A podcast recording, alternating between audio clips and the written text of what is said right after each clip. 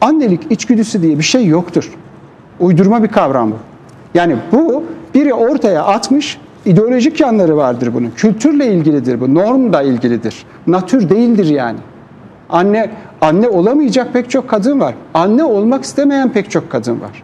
Baba olmak istemeyen pek çok erkek var. Baba olmak isteyen pek çok erkek var. Çocuğun doğması için anne ile babanın çocuğu arzulaması gerekir. Ayak bağı olacağını düşünen, kariyerimi, geleceğimi ya da hayat planımı etkiler diye düşünen bir kadının çocuk yapmaması hem onun için hem çocuk için hem toplum için hepimiz için hayırlı bir iştir. Annelik içgüdüsü uydurmadır.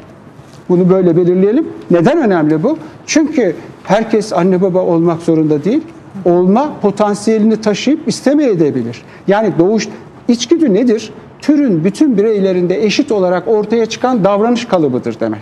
O zaman bütün anneler aynı davranırdı. Öyle davranmıyor. Yani tanımına uymuyor bir kere.